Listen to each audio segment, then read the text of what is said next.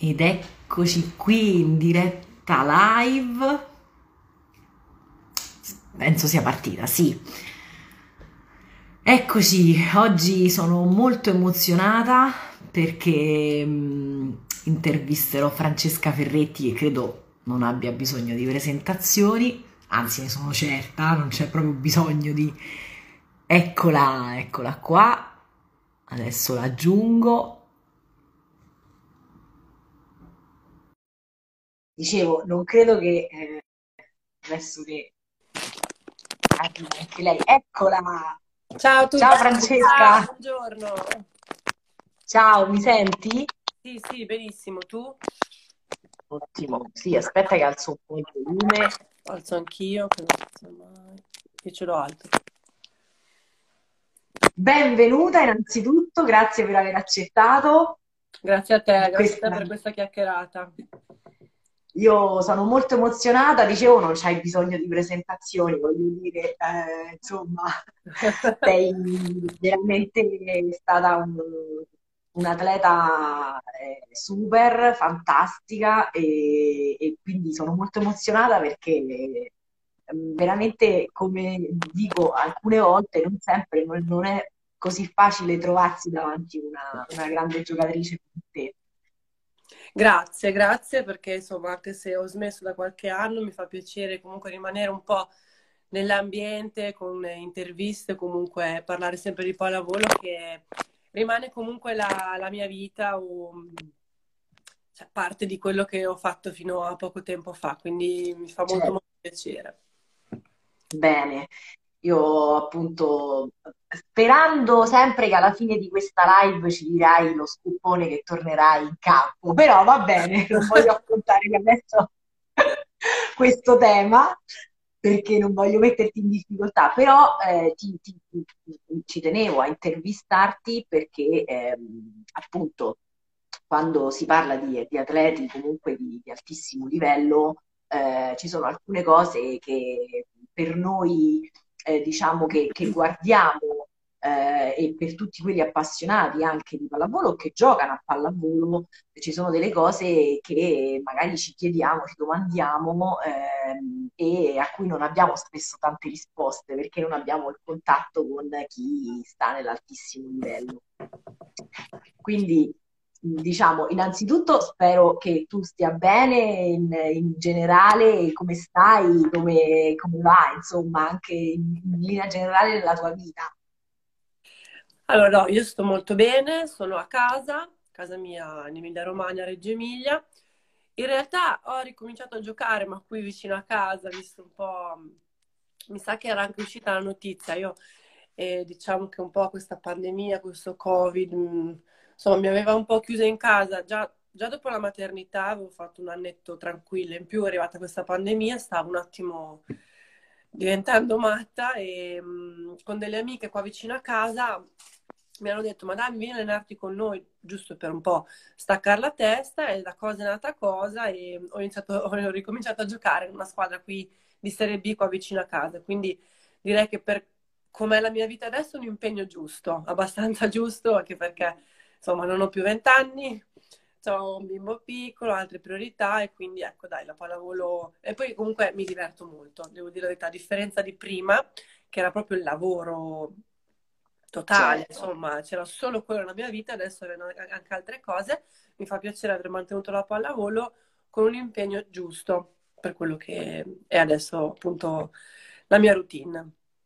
Tutta la tua vita, certo, cioè, ecco che già partono, torna in Serie A, partono i primi commenti che logicamente ti vogliono rivedere eh, anche con, vabbè, diversamente. Allora, io parto, innanzitutto parto subito con, eh, diciamo, una delle domande che volevo farti, che è ehm, appunto proprio perché noi vediamo eh, gli atleti del- dell'altissimo livello, ehm, io mi chiedo spessissimo, penso lo faranno un po' tutti, eh, come si comporta un, un- un atleta del, del tuo calibro, come, come ti comportavi in momenti di estrema tensione, come ad esempio un tie break, cioè che cosa è bene mantenere chiaro eh, nella mente per affrontarlo poi nella maniera giusta. Sì, allora io ho sempre avuto una caratteristica eh, naturale, penso di essere molto tranquilla in campo, un po' per il ruolo che, che ho ricoperto, un po' per indole mia. Però dentro ovviamente c'era tanta roba che mh, mm, c'era agitazione, cioè, però non, non, ero una grande esternatrice, ecco, diciamo la verità. Un po' appunto per trasmettere questa mia calma e tranquillità anche alla squadra, cosa che un palleggiatore, insomma, è abbastanza importante per un palleggiatore. Quindi è chiaro che un tie break è sempre stato un, un'ansia, nel senso siamo arrivati fin qua, però adesso andiamo a vincerlo.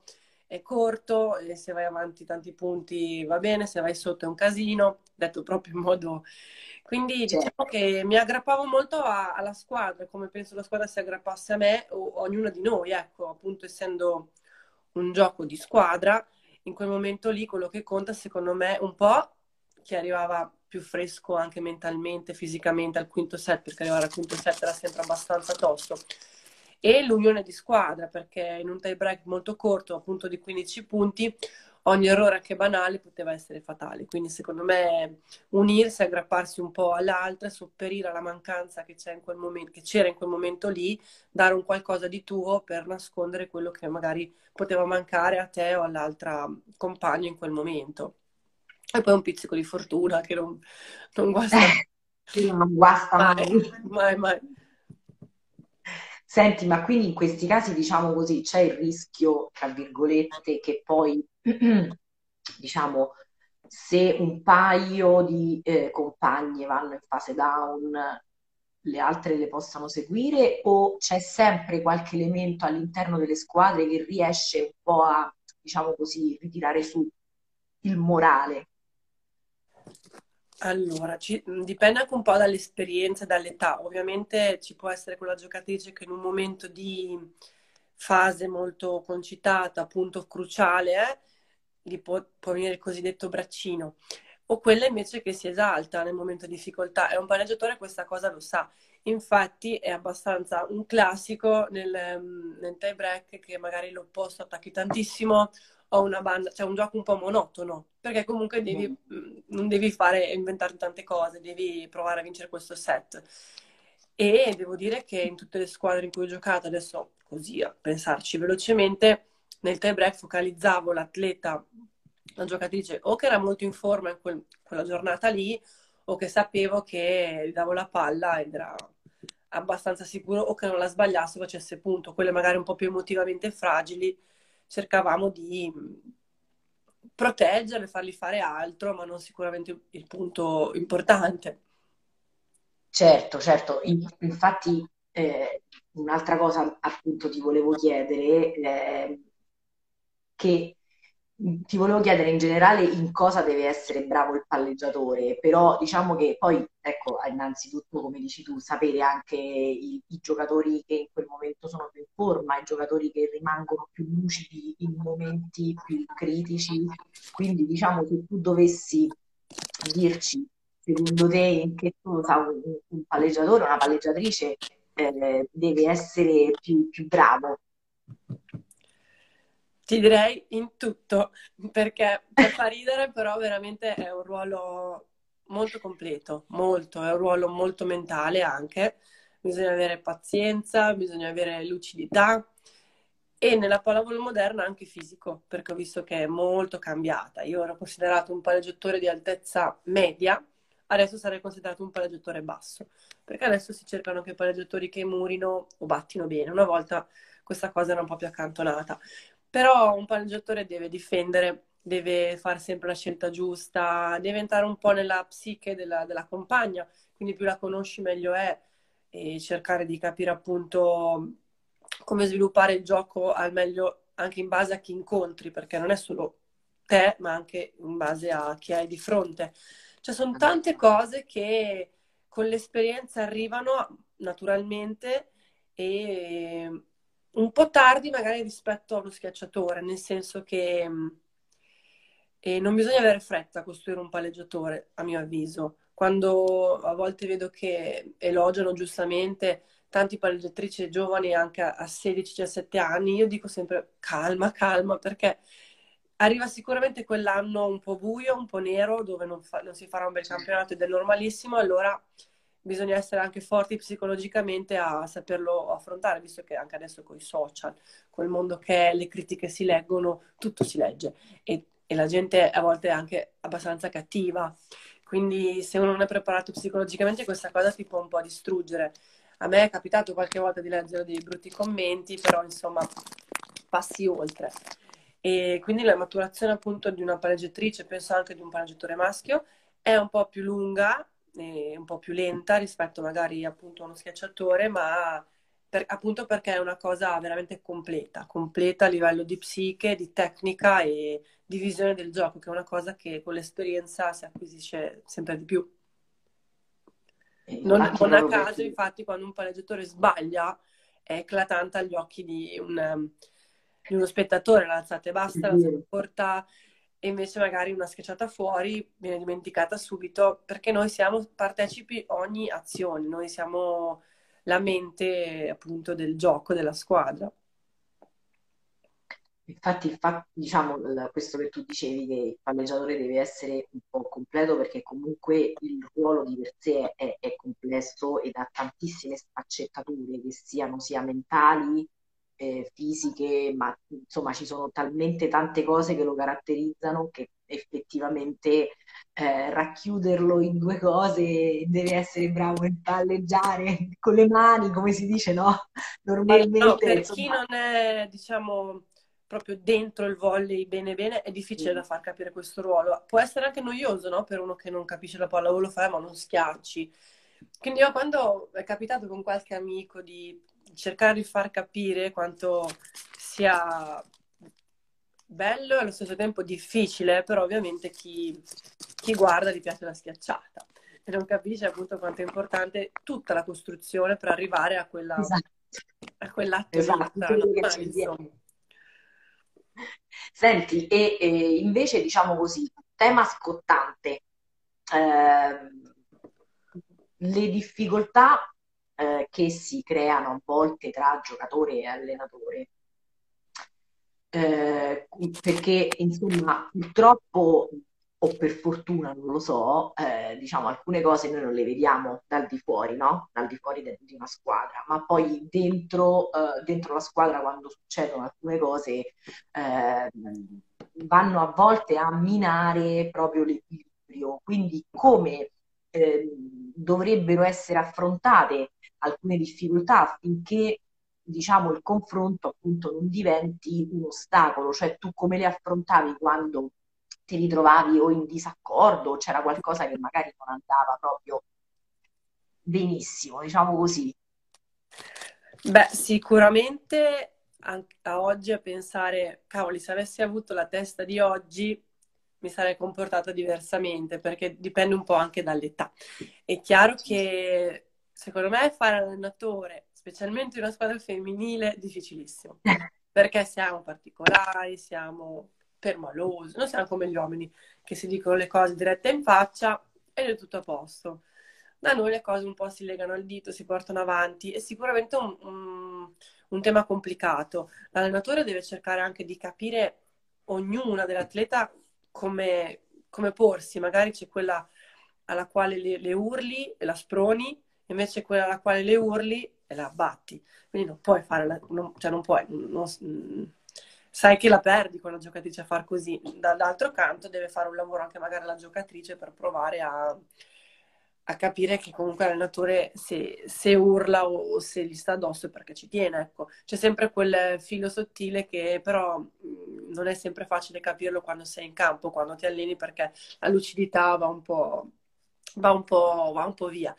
Quindi è importante il dialogo, secondo me, a mio avviso. E quando anche un allenatore vede che una giocatrice vuole parlargli, secondo me è apprezzabile nel senso che ci, ci tiene, magari ci, ci, si spiega meglio che in allenamento dove si è tutte, dove magari è successo qualcosa che non va bene, c'è un, un esercizio che non viene. Il dialogo è importantissimo e esprimere le proprie sensazioni. Poi insomma non si può piacere a tutti, ci sarà sempre quell'allenatore che non ti piace o quella giocatrice che non ti piace o quell'allenatore che vorresti sempre. E le dinamiche di spogliatoio anche sono importanti. Mm, lo spogliatoio è qualcosa che in questi anni mi è mancato tantissimo, perché si creano delle intimità, delle cose che sono solo tue e della squadra che affronti giorno dopo giorno e ti aiutano a crescere, anche quando magari tutta la squadra non si trova con l'allenatore o quando c'è un esonero in sé. L'esonero una, un, non sembra da, da, fuori, ma è una cosa molto forte a livello a impatto della squadra, perché ora non ci sono più scuse, ora tocca a noi. Eh, hanno mandato via l'allenatore, adesso fate vedere che era lui il problema, cosa che molte volte non è. Si sa che a volte purtroppo paga l'allenatore per dinamiche o situazioni che non sono del tutto colpa sua, però è qualcosa che o spacca la squadra o la fa crescere ulteriormente. Quindi insomma sono dinamiche veramente sottili che chi le ha vissute può capirmi, ma dico che parlare può essere la, la cosa migliore per risolvere qualche problema che sicuramente si può creare. Quindi diciamo la verità, siamo contro questi allenatori che strillano, si arrabbiano. Io ero così, poi sono cambiata. Cioè, effettivamente chi mi strillava un po' mi abbatteva, per una mia caratteristica. Poi pian piano sono cambiata. Però a pensarci adesso dico, madonna, se avessi reagito, però è sempre facile dirlo da fuori dopo tanti anni, lì sul momento uno non sa mai come può reagire, è anche è bello capire, conoscersi appunto come reagisce al momento. Però no, un allenatore ha il suo modo e se uno ritiene giusto di urlare va bene. Diciamo che forse quando una è un po' più giovane eh, la, prende, la prende forse un po' troppo sul personale e crescendo inizi a capire che alcune cose non sono proprio eh, nello specifico per, tra virgolette, aggredire l'atleta, o, ma a, per aiutare. Spesso, certo. Esatto. Spesso mi auguro, insomma, che eh, gli allenatori lo facciano proprio per, per spronare, per cercare di svegliare, tra virgolette, un po' l'atleta che magari in quel momento ha perso un, un pochino la lucidità, diciamo così.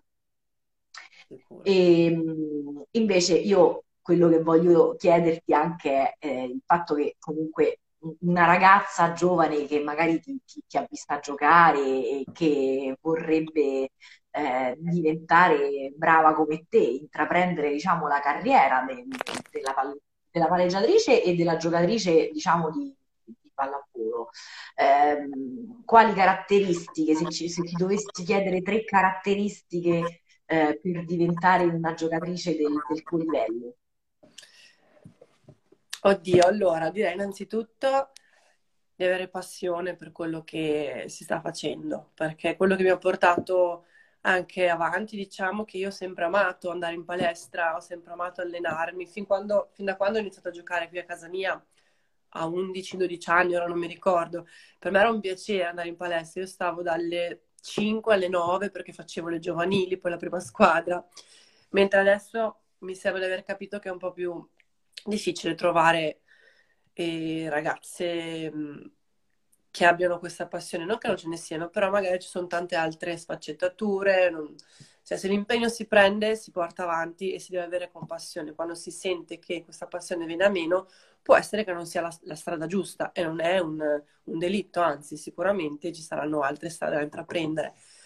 E pazienza, perché non si arriva in alto da un giorno all'altro, anzi, ognuno ha, il proprio percorso, c'è chi arriva subito, c'è chi dopo. Io ho avuto tanti casi di ragazze esplose, tra virgolette, dopo i 25 anni, tipo io ho giocato con Carolina Costa Grande, lei prima era una normalissima giocatrice brava e da quando abbiamo giocato insieme è diventata al top e aveva già 25-26 anni, quindi ha avuto il suo percorso, ha portato pazienza e sacrificio, sacrificio perché sicuramente ci si allontana da affetti, da famiglia, da amici, dalle tue cose e all'inizio non è mai facile, soprattutto forse per una ragazza che all'età magari, come è successo a me, di 13-14 anni, va via di casa, sua, dal suo porto sicuro, però è una cosa che aiuterà anche dopo nel futuro a, a essere più dipendente e a crescere come persona. Quindi più che caratteristiche tecniche direi proprio caratteristiche umane e di vita, sì. perché è una scuola fondamentalmente. Quindi passione e, e, e pazienza. Pazienza. Pazienza, pazienza, pazienza. tutto, però sì, pazienza perché anche per un gesto tecnico che non viene, per una cosa che non viene, lì allenamento, allenamento e la cosa verrà o migliorerà sicuro. E lì ci vuole pazienza. Infatti quello che parlavo anche con Santilli, con Roberto Santilli, era proprio il fatto che magari i giovani d'oggi non sono proprio abituatissimi a, a, al sacrificio, al raggiungere, come dici tu, sapere che una cosa non ti viene dopo due secondi, ma eh, ripetendola, facendola, continuando a impegnarti e appunto avere pazienza, sacrificio, e, perché ormai siamo, sono diciamo, abituati ad avere tutto e subito, ormai. Sì, sì, è un po' cambiato il mondo adesso in generale, eh, sia nella pallavolo, come dicevo prima, che è molto più fisica, sia nel comportamento dei giovani a all'approccio dell'allenamento e, e così dappertutto vedo. Io stavo, cioè succedeva che magari rispondevo all'allenatore, cioè, mi faceva una carrellata di palloni, correvo qua e là, adesso invece si, si sta più attenti a come ci si pone alla sì. giovane perché poi potrebbe prendere... Non lo so come mai è così. E, um, anche mio papà che allena dice che è cambiato, è cambiato molto forse la società, eh, comunque adesso le, le, ragazzine sono un po' più grandi di testa di come eravamo noi, forse ci sono anche, io ho avuto negli ultimi anni qualche giovane che ogni tanto rispondeva e dicevo, ma siamo buone noi vecchie, perché se facevo io così una volta la, la giocatrice grande mi faceva portare la borsa per due mesi ed è poco. Però sì, è cambiato un pochino proprio tutto l'approccio a, al sacrificio e all'allenamento. E se tu, diciamo, eh, ripercorrendo un attimo, diciamo, la, la, tua carriera, dovessi ripensare a un momento particolarmente difficile, diciamo, in cui hai dovuto proprio poi testare la tua pazienza, la tua, i sacrifici e, e la tua passione. Sì, beh, ce ne sono due magari che mi vengono in mente. Quello, il primo è il mio primo anno di Serie 1 nel 2000 e 2 a Perugia e dove ebbi un momento di crisi forte verso Natale. Mm, non mi ricordo bene i motivi, un po' la scuola, facevo fatica a conciliare tutto, ho, avuto ho subito un forte stress. Mi ricordo che a Natale sono arrivata a casa e ho detto che volevo smettere, cioè così proprio, no? Io volevo smettere. E dopo la forza della famiglia invece mi ha dato, mi ha aiutato a superare questa cosa e sono riuscita a finire l'anno e mm, ho, ho, ho trovato in me una forza molto, una forza interiore grossa che non pensavo di avere a così, così giovane, 18 anni. Quello me lo ricordo bene anche perché c'era proprio un forte stress, dimagrì tanti chili, cambiai scuole, insomma un primo anno abbastanza travagliato. Il secondo episodio che mi viene in mente è magari il mio infortunio al crociato, al ginocchio, nel 2005, proprio a inizio stagione, era ottobre, che insomma mi ha tagliato un po' le gambe, era il, un anno in Serie A, il mio secondo anno in Serie A, una società dove volevo fare bene ed è arrivato questo infortunio. Sono riuscita a trasformare quel momento brutto, operazione, tutto quanto, in un momento per superare tante paure e diventare più forte di testa, perché a volte gli infortuni sono brutti, ma vanno presi mh, bene, diciamo, tra virgolette, perché aiutano a, a diventare più forte e anche mentalmente, vedi, vedi, cose da fuori, lavori su te stessa, su delle tue, su dei tuoi limiti, quindi insomma anche quel momento lì è stato buio, ma ha avuto un bel valore da un punto di vista della persona quindi riuscire poi a incanalare determinate, determinate, cose nella giusta maniera anche nei momenti bui. E dopo diciamo quando, quando sono rientrata, per esempio, certe cose che prima mi facevano un po' specie o ci rimanevo male, ho detto, beh, ho, ho avuto ben altro, cioè non è niente questo in confronto a quello che ho passato. E sì, eh, aiutano. quindi toccare a volte con mano le difficoltà eh, poi ti aiuta a, a, a, rivedere e rielaborare alcune cose e metterle al giusto posto, diciamo così. Certo. Sicuramente, sicuramente. Bene, io non so, non ho, sinceramente mi sono persa, di qua ti salutano tantissimo, hanno partecipato, stavano partecipando anche tantissime persone e Erika eh, ti, ti, ti, manda un cuore, eh, Grazie. Saluti, saluti da tutti, anche dalla Polonia, mi sembra di leggere.